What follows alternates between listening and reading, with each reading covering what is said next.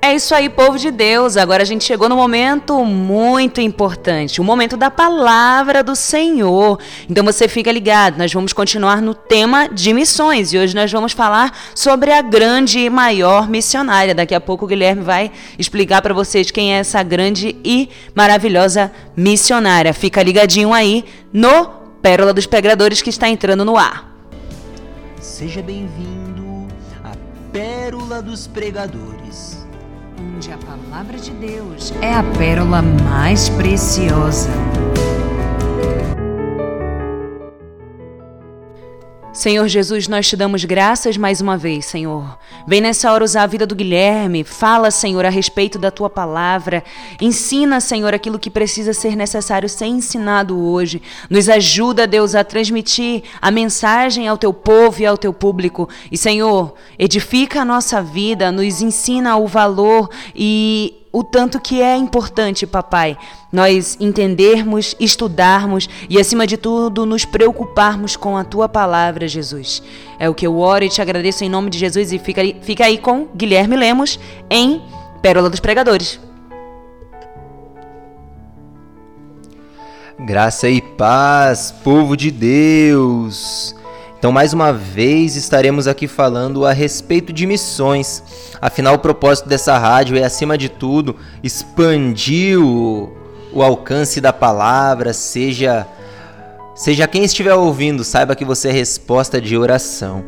Hoje nós estaremos falando de um tema que foi encontrado na Bíblia elaborada pelo Tim Kerriker, a Bíblia missionária, a Bíblia em todas as línguas. E eu quero ler um pouco, um trecho do, do que está escrito em uma parte dessa Bíblia. E quero que você se atente comigo a respeito de da importância da Bíblia a todos os povos. Diz assim: a história do desenvolvimento, da expansão do povo de Deus simplesmente não pode ser contada sem referência à tradução da Bíblia.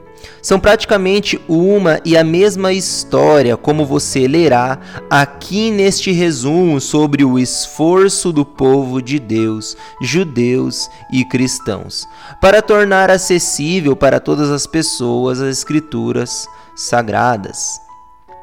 Começa quando os judeus foram levados para o cativeiro babilônico no século VI, com as primeiras traduções das escrituras para o aramaico, o Targum, que se tornou a língua franca do exílio.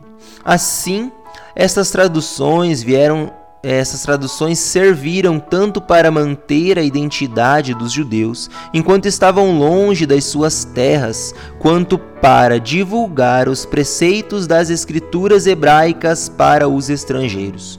Com o retorno de alguns judeus para suas terras depois do exílio e a dispersão de um número muito maior por todo o mundo antigo, então dominado pelos gregos, as escrituras hebraicas foram traduzidas para o grego durante os séculos III e II antes de Cristo. É a Septuaginta, também instrumental na manutenção da identidade cultural e religiosa dos judeus. Esta nova tradução e a sua exposição nas sinagogas se tornaram os principais instrumentos missionários dos judeus para os gentios e a inclusão destes, tementes a Deus, nas sinagogas por todo o Império Romano antes, durante e depois do surgimento do cristianismo. Então, falando do Novo Testamento, o Novo Testamento é esta estratégia se intensifica e com os evangelhos, as epístolas dos apóstolos, além de Atos e Apocalipse. Todos os escritos, originalmente em grego, não demorou muito para ocorrer uma expansão espantosa do cristianismo por todo o Império Romano. As citações feitas por Paulo na sua carta aos Romanos, o testemunho, o livro de Atos, quanto à leitura regular das Escrituras nas reuniões da igreja e a afirmação de Pedro sobre a circulação das cartas de Paulo nas primeiras comunidades cristãs são evidências do papel pastoral e missionário das Escrituras. mas logo se fez necessária uma tradução para o latim. E Jerônimo se encarregou de consolidar esforços anteriores, produzindo a Vulgata entre 382 e 420 depois de Cristo. Assim favoreceu a expansão missionária em Roma e em regiões ocidentais e setentrionais. Nas regiões do antigo Império Sírio, conquistadas séculos antes pelos gregos, o Antigo Testamento foi traduzido para siríaco, já no século II depois de Cristo. O Novo Testamento entre os séculos II e quarto. Lá, um dos maiores movimentos missionários da história ascendeu os nestorianos, que levaram o evangelho até a Índia e a China. Até hoje, esta tradução, conhecida como a Peshita, é usada por cristãos em todo o Oriente Médio. Havia outras traduções da Bíblia nesta época e o seu impacto missionário também era grande. Por exemplo, o Filas fez uma tradução para o godo no século IV, instrumento na evangelização de bárbaros germânicos na Romênia. Também surgiram traduções para o saídico, língua egípcia da época. Já no século V, São Mesrobe fez uma tradução para o armênio e assim evangelizou boa parte da Armênia de tal modo que este se tornou o primeiro país oficialmente cristão do mundo antigo. Novas traduções neste período incluíam a copta para o Egito, a nubiana antiga para o Sudão a etíope para a Etiópia e a georgiânia para o sul da Rússia. Avançando mais na história, importantes traduções incluem o inglês antigo por São Beda e o alemão antigo no século VIII. As primeiras traduções para o chinês pelos nestorianos também ocorreram no século VIII e o antigo eslavônico por Cirilo e Metódio no século IX para a região dos Balcãs e a Morávia. Esta lista vai longe. No século 13, a Bíblia já estava disponível em 22 línguas. Ok? E agora avanço nos séculos 17 e 18. No século 17, o Evangelho de Mateus foi traduzido para o malaio, na Polinésia. Também João Eliot traduziu a Bíblia para algonquino, língua dos indígenas que habitavam Massachusetts, na, no nordeste dos Estados Unidos. No período moderno, é preciso destacar a importância missionária da tradução da Bíblia ou de partes dela para o Tamil na Índia, pelo missionário dinamarquês Bartolomeu Ziegelbalg. Olha que nome bacana! Para o bengali, o sânscrito e outras línguas foram feitas traduções pelo inglês William Carey, conhecido popularmente como o pai das missões modernas.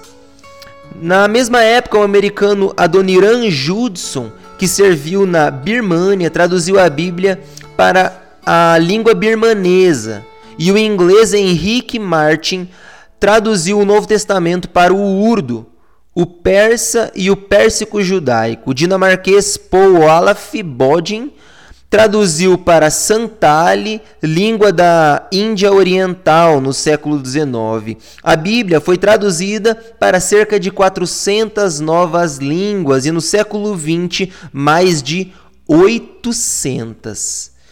É, então, o que nós entendemos com isso? A importância da palavra de Deus para a expansão do reino de Deus na terra.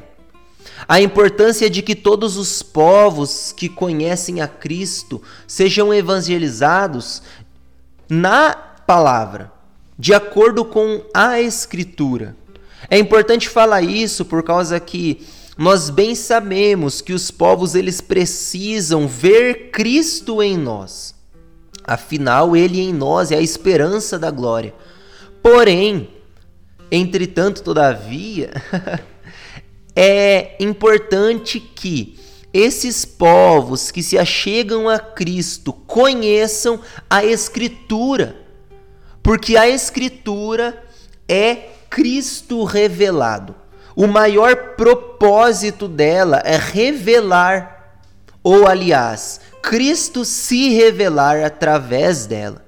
Do início ao Apocalipse, de Gênesis a Apocalipse, a Bíblia revela o Salvador da humanidade, Jesus Cristo, o Filho de Deus. E eu quero que você leia comigo um texto muito conhecido, a Epístola de Paulo a Timóteo, a segunda epístola, onde Paulo enaltece as Escrituras e dá alguns aconselhamentos ao seu discípulo Timóteo. E a segunda epístola a Timóteo, capítulo 3, versículos do 14 ao 17, vai dizer o seguinte: Tu, porém, Permanece naquilo que aprendeste, de que foste inteirado, sabendo de quem o aprendeste. E que desde a infância sabe as sagradas escrituras, que podem tornar-te sábio para a salvação pela fé em Cristo Jesus. Toda a escritura é inspirada por Deus e útil para o ensino, para a repreensão, para a correção, para a educação na justiça, a fim de que o homem de Deus seja perfeito e perfeitamente habilitado para toda boa obra.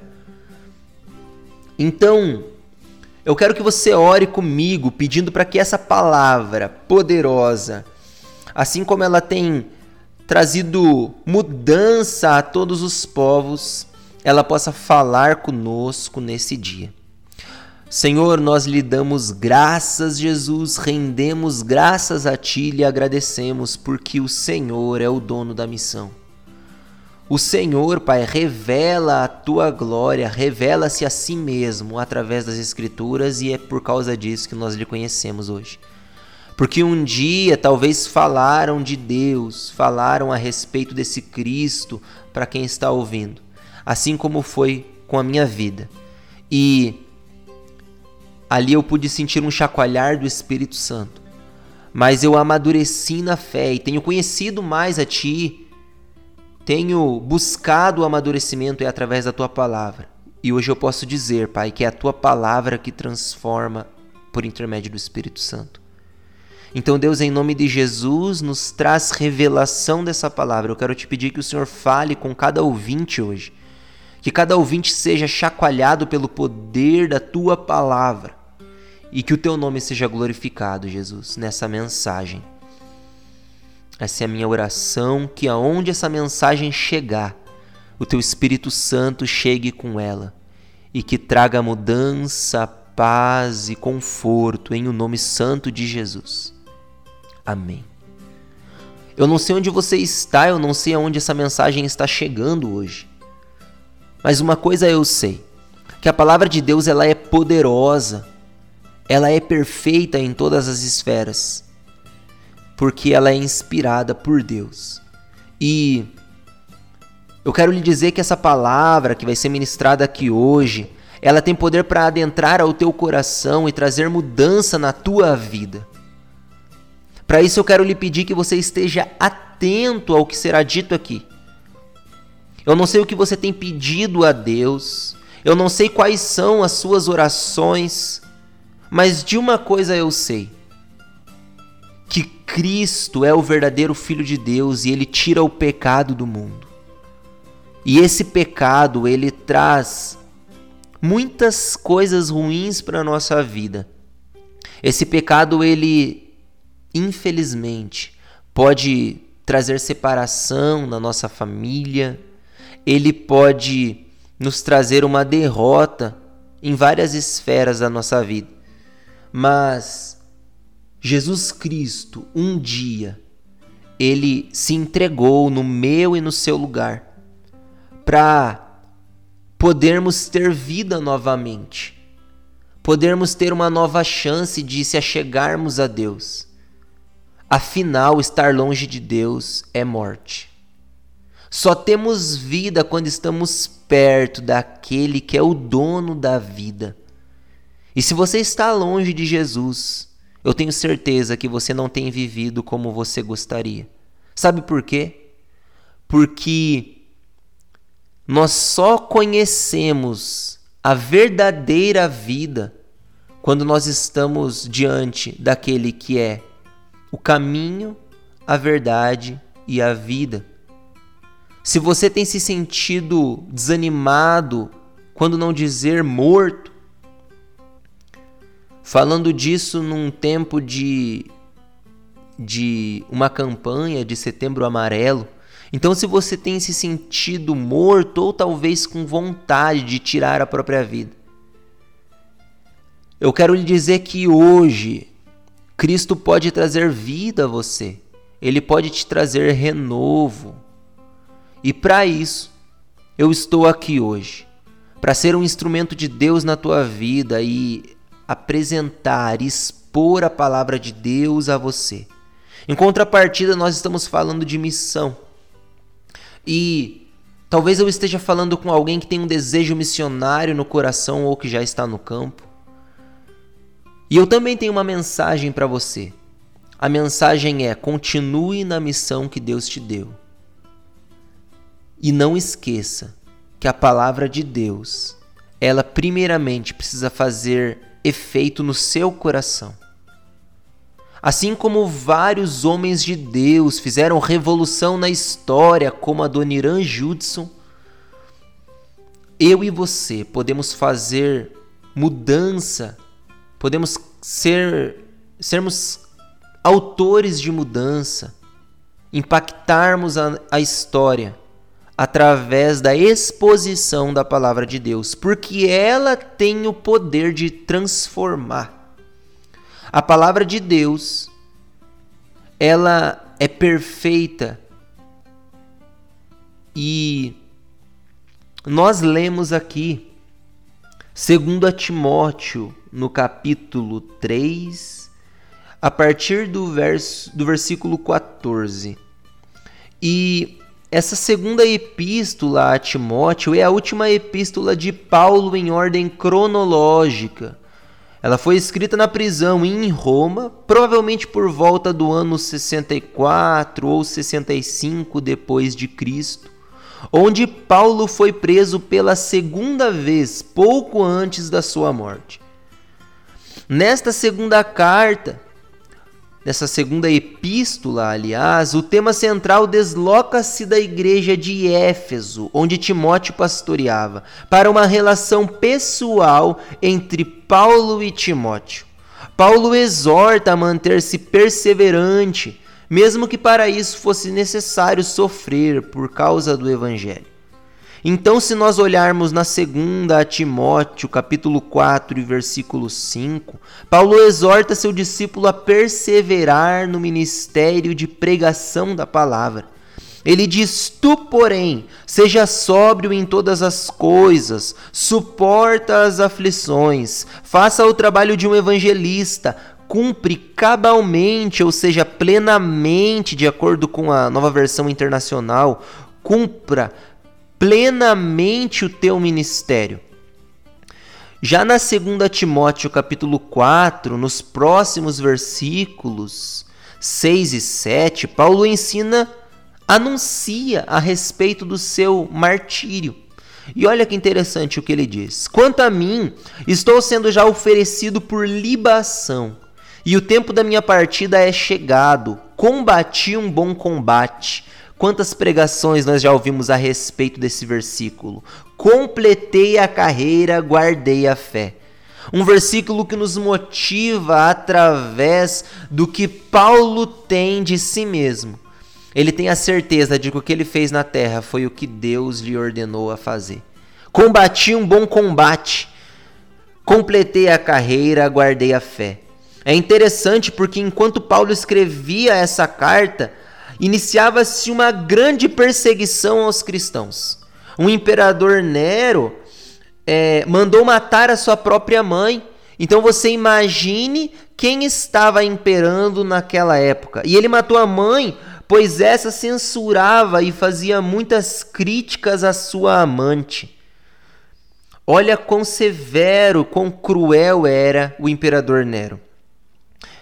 Enquanto Paulo escrevia Alguns cristãos eram costurados em peles de animais silvestres e lançados aos pés aos cães do, para serem perseguidos até a morte.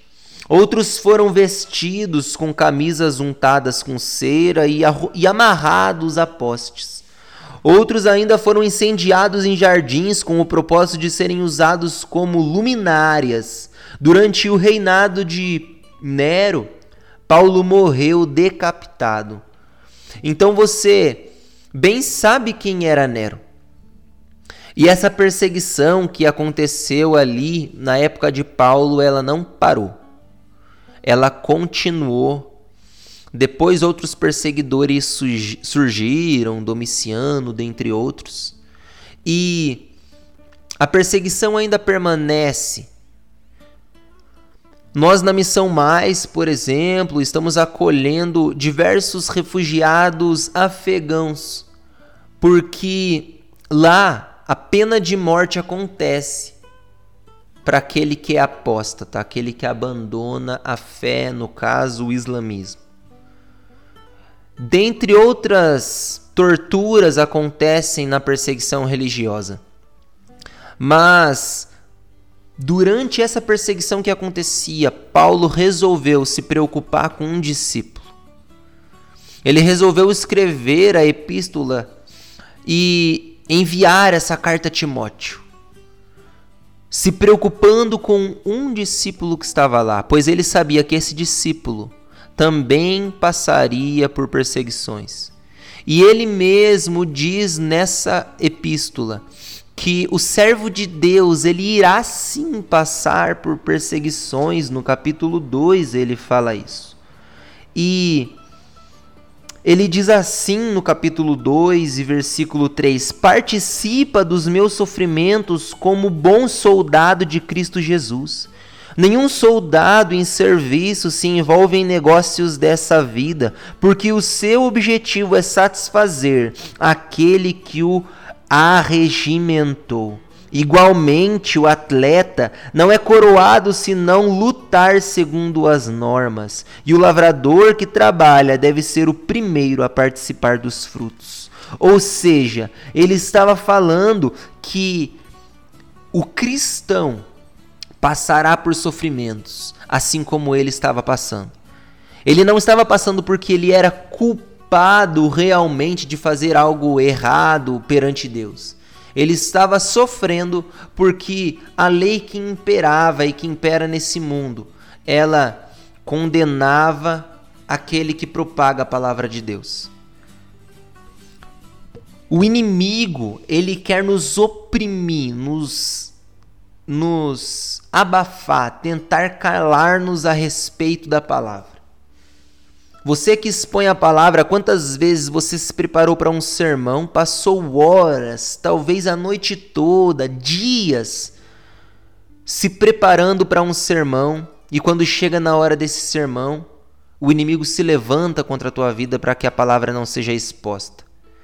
Ele faz isso porque nós bem sabemos que a palavra de Deus tem poder para transformar Diversos livros são entregues nos presídios, mas eu não conheço nenhum livro que tenha o poder para trazer transformação, como a Bíblia tem esse poder.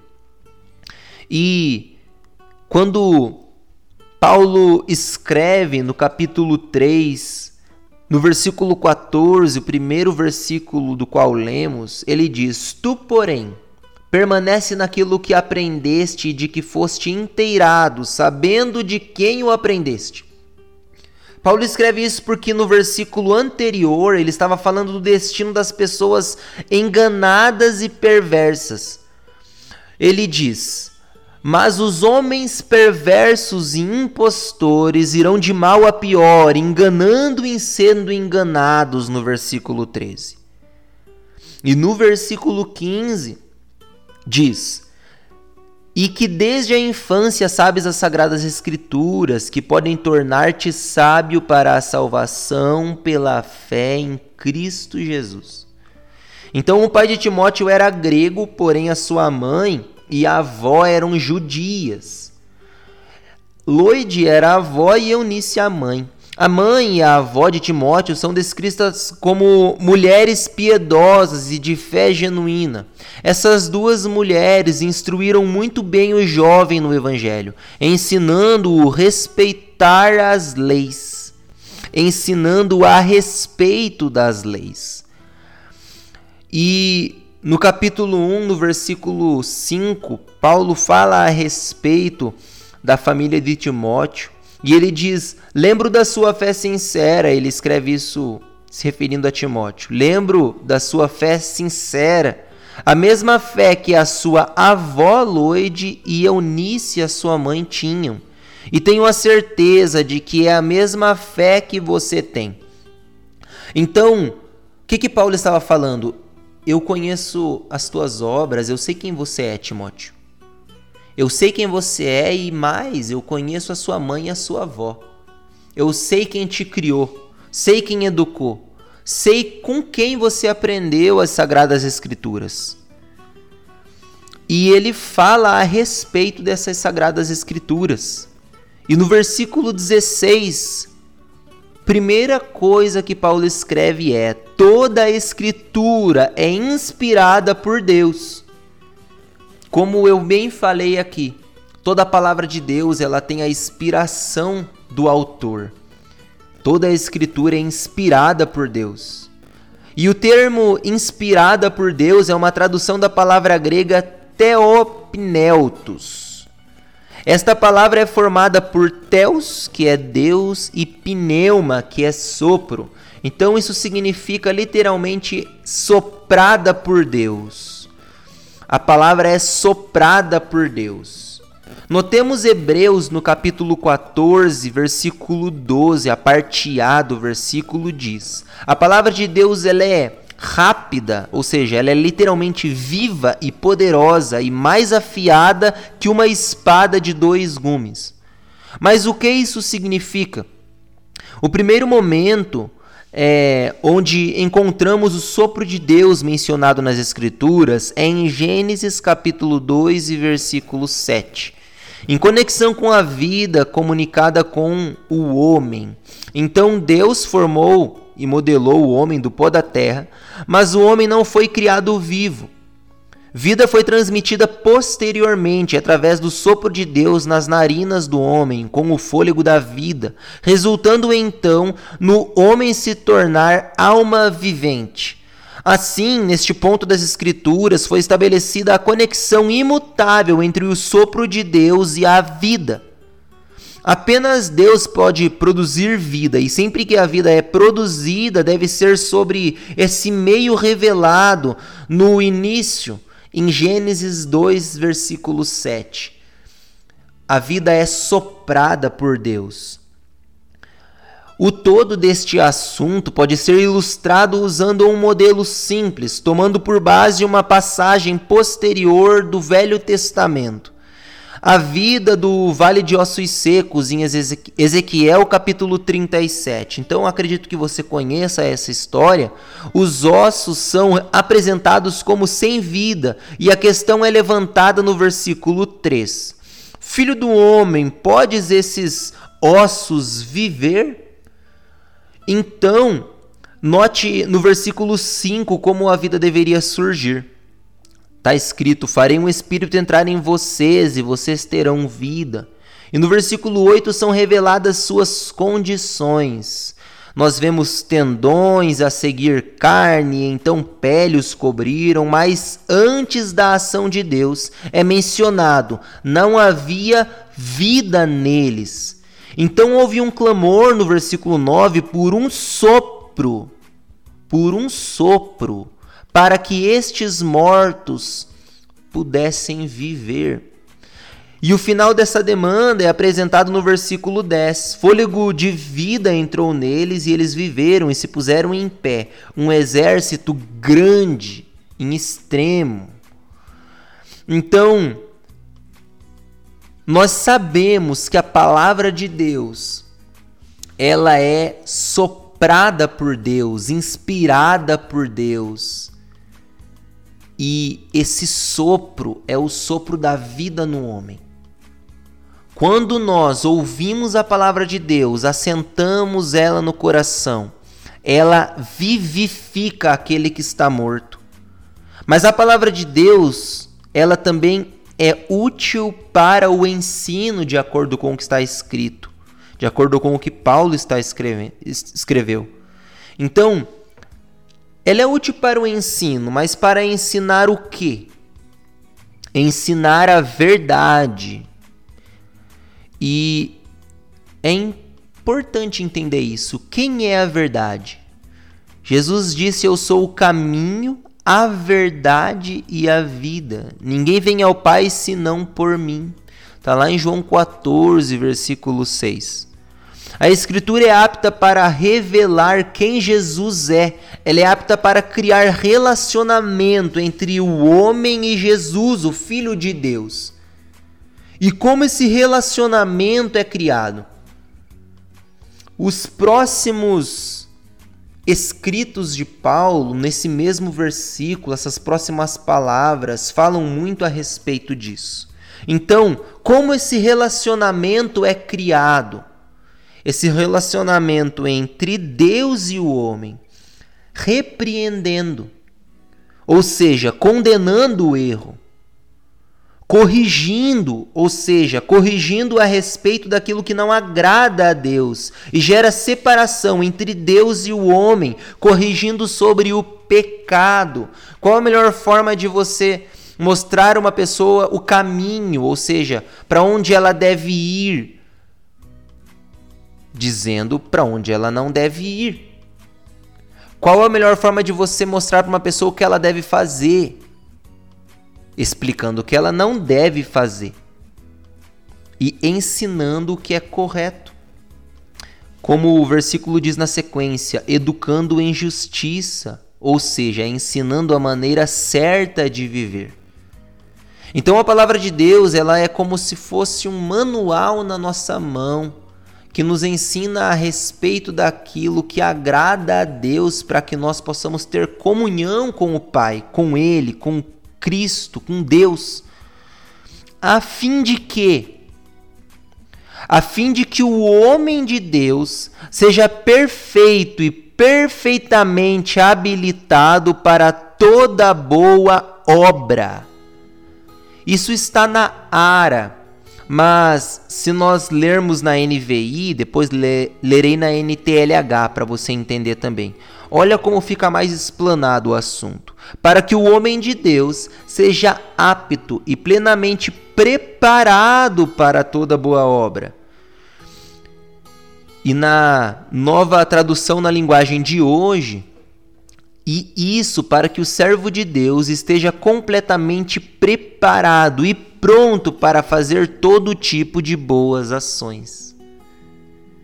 Então a palavra de Deus ela traz uma transformação em nós, para que nós possamos impactar uma sociedade.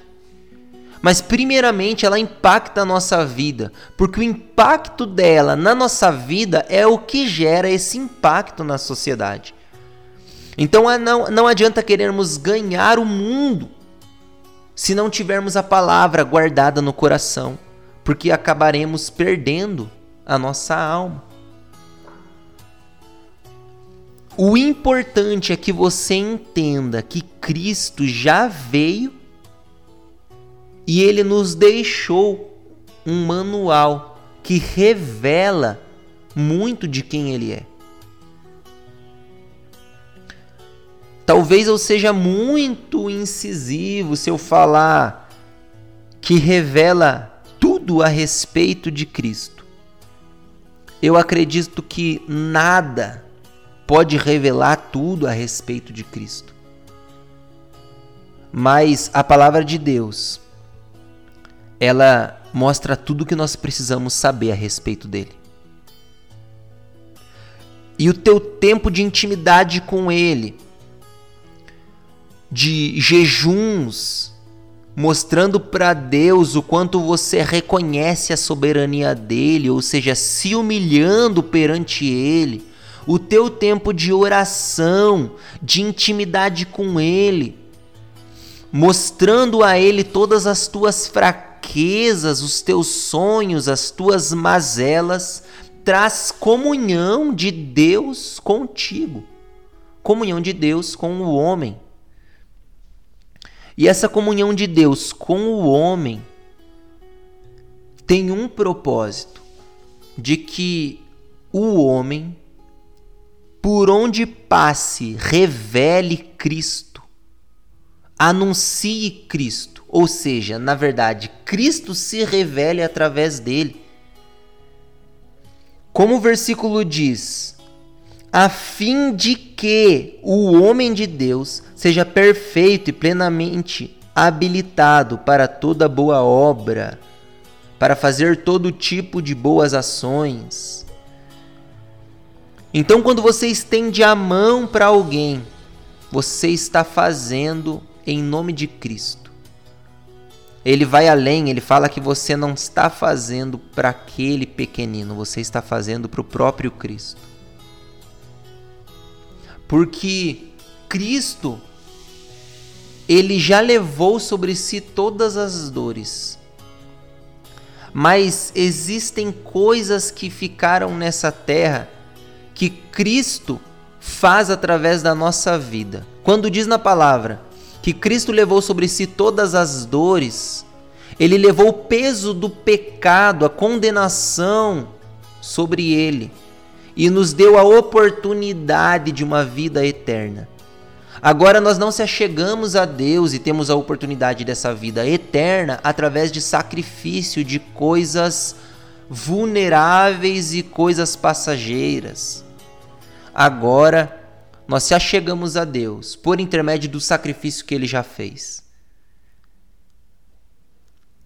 Aí eu não estou falando que nós precisamos viver uma vida de qualquer maneira. Nós precisamos viver uma vida de acordo com a palavra de Deus. E é importante que você saiba qual a importância de ter a Bíblia acessível a todos os povos e, se for possível, traduzida em todas as línguas. Qual a importância se as pessoas verão Cristo em nós. Por que, que eu preciso ter essa palavra acessível a essas pessoas?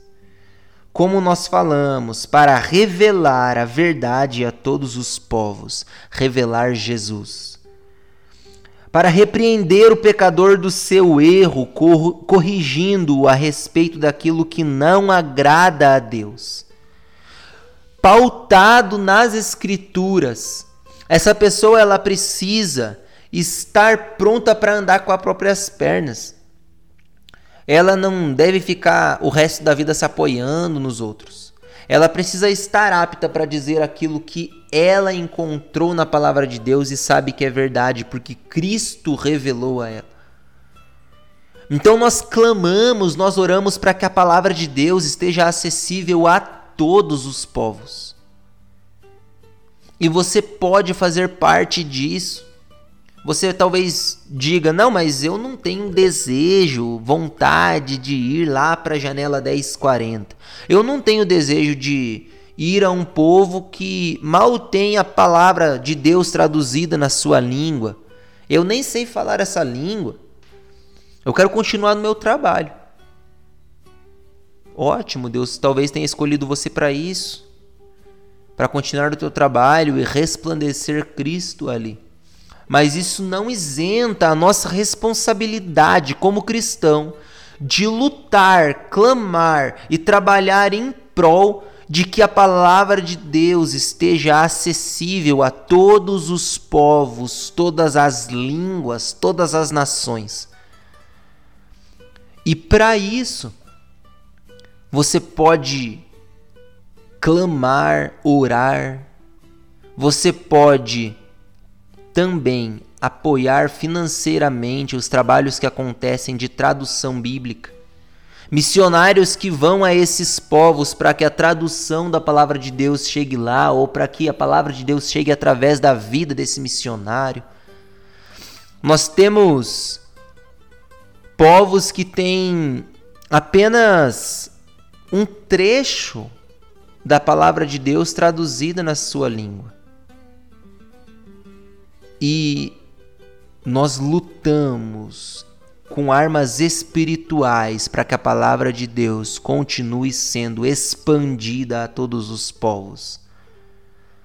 Para que, assim como ela fez no decorrer dos séculos, assim como eu li lá no início, ela continue fazendo mudando o cenário de uma sociedade.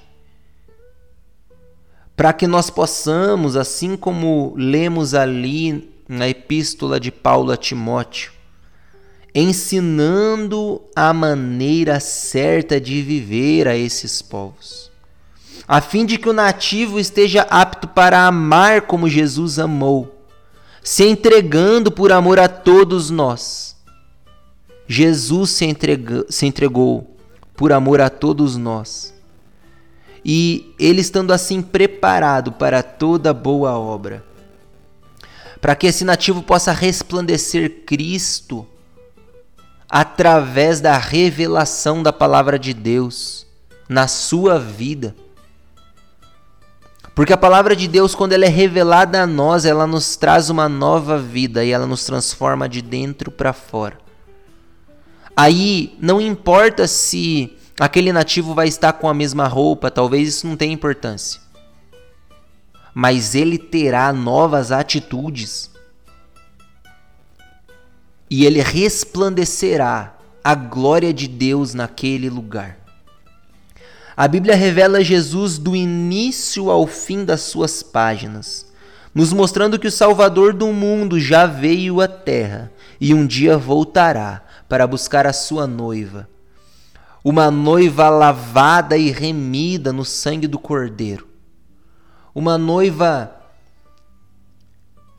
com suas vestes brancas, e essa noiva é a noiva que anda segundo os preceitos de Deus, anda segundo a vontade de Deus. Uma noiva que conhece o caminho, anda nesse caminho, conhece a verdade e anda nessa verdade.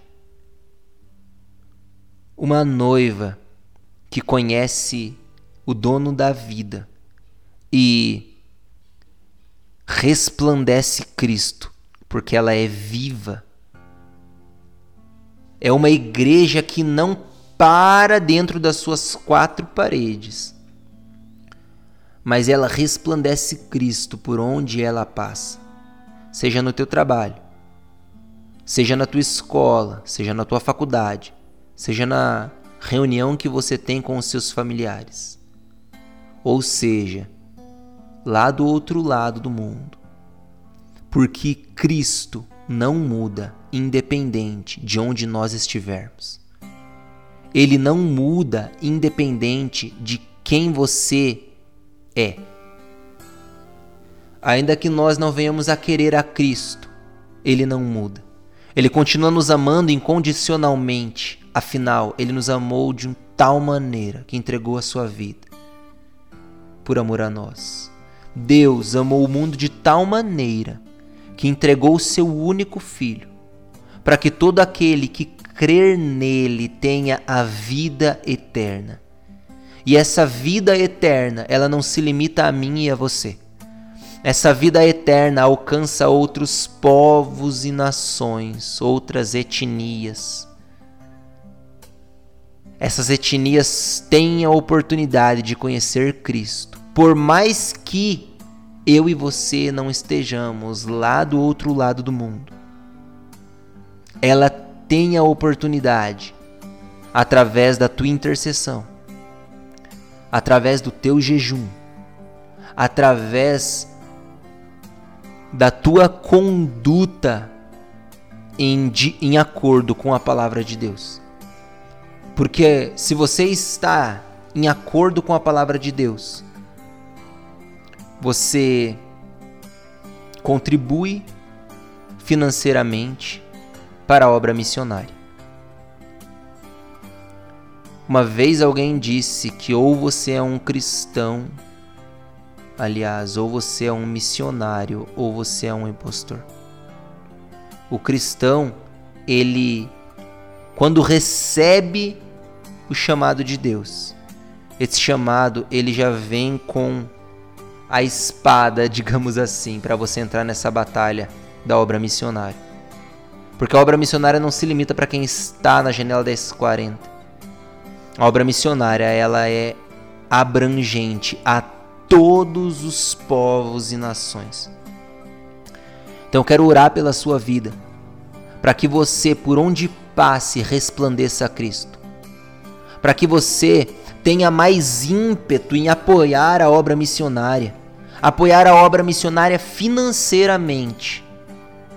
Porque hoje existe uma pesquisa que diz que cada cristão anualmente doa de um a dois reais para a missão. Anualmente. Nós gastamos mais com bala, chicletes, doce, do que com a obra missionária. Mas um cristão genuíno que entendeu o chamado de Deus, ele não aceita isso na sua vida. E eu quero convidar você a ter uma renovação na sua mente, apoiando a obra missionária, para que a tradução da palavra de Deus chegue a todos os povos, línguas e nações das quais Deus quer que ela chegue. Que nós possamos ser participantes dessa obra. Afinal, se Deus disse que vai fazer, Ele vai fazer. Mas nós, mas nós temos a oportunidade de fazermos-nos participantes desta obra, que é de Deus. Afinal, a missão não é minha, a missão não é tua, a missão é de Deus. E aquele que tem a missão, tenha certeza que ele vai cumprir, porque ele é fiel e justo para cumprir aquilo que prometeu. Afinal, ele é o Todo-Poderoso. E as palavras de Deus, elas nunca passarão. Coloque tua vida diante de Deus. Ore a Ele a respeito desse chamado missionário. Ore a, Ele a respeito da sua vida financeira. Ore a Ele a respeito da tradução bíblica a todos os povos dos quais Deus quer que a palavra de Deus tenha uma tradução. Senhor meu Deus, em nome de Jesus, nós oramos, Pai Oramos porque estamos num tempo emergencial. Existem pessoas que estão entregando as suas vidas para que a palavra de Deus alcance o próximo. E quando eu me pergunto o que a igreja no Brasil tem feito, Pai, infelizmente meu coração se entristece. Porque muitas coisas realmente são feitas, porém muito mais poderia ser feito. Porém eu, como igreja, quero fazer a diferença. Que o meu irmão que está ouvindo como igreja queira e faça a diferença. Que em nome de Jesus nós possamos ser canais de bênção por onde passarmos. Pai, nós oramos para que as organizações missionárias que trabalham com tradução bíblica possam, em nome de Jesus, em nome de Jesus, não terem problemas financeiros, Pai. Que a obra missionária não seja barrada por causa do cristão no Brasil que não oferta. Nós sabemos que o Senhor fará, Jesus. Mas nós queremos que a igreja no Brasil participe disso. Eu quero participar disso, Pai que o meu irmão queira participar disso. Em nome de Jesus. Amém. Glória a Deus. Ficamos aqui com mais um sábado de muito louvor, adoração, palavra de Deus. Obrigado por você que esteve conosco. Você que ouvirá essa mensagem durante a semana no Spotify. Que você possa ser um canal de bênção, abençoador da vida de alguém Envie essa mensagem para um amigo, para um familiar. Deixe Deus usar a sua vida. Que você possa ser um missionário através dessa rádio, através da propagação da palavra de Deus. Essa é a nossa oração em nome de Jesus. Deus abençoe a sua vida. Até a próxima.